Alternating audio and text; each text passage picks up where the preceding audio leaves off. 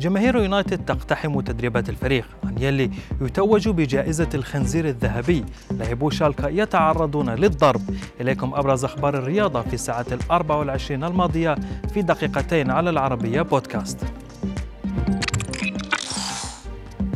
رغم انسحاب الأندية الإنجليزية من السوبر ليج اقتحمت مجموعة من مشجعي مانشستر يونايتد مقر تدريبات الفريق ورفعت لافتات تطالب برحيل ملاك النادي خاصة بعدما أعلن الرئيس التنفيذي إيد وودوارد رحيله في نهاية العام الحالي.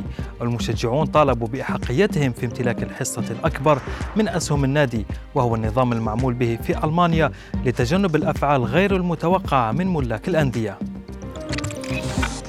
جائزة الخنزير الذهبي في إيطاليا لشهر أبريل كانت من نصيب رئيس يوفنتوس أندريا أنيلي وتوج بهذه الجائزة بعد الدور الرئيسي الذي لعبه لإقامة دوري السوبر الأوروبي.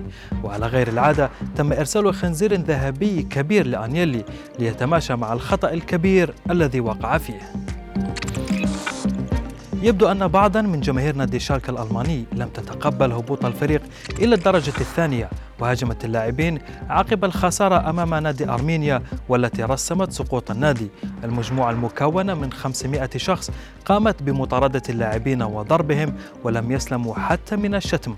قبل أن تتدخل الشرطة النادي بالتأكيد أصدر بيانا حول الواقعة مؤكدا رفضه التام لهذه الممارسات. خبر آخر في ألمانيا لاقى تفاعلا كبيرا على السوشيال ميديا بعدما أعلن نادي كولن وفاة تعويذة الفريق وهي ماعز تبلغ من العمر 14 عاما وتعد هذه الماعز الثامنة في تاريخ النادي.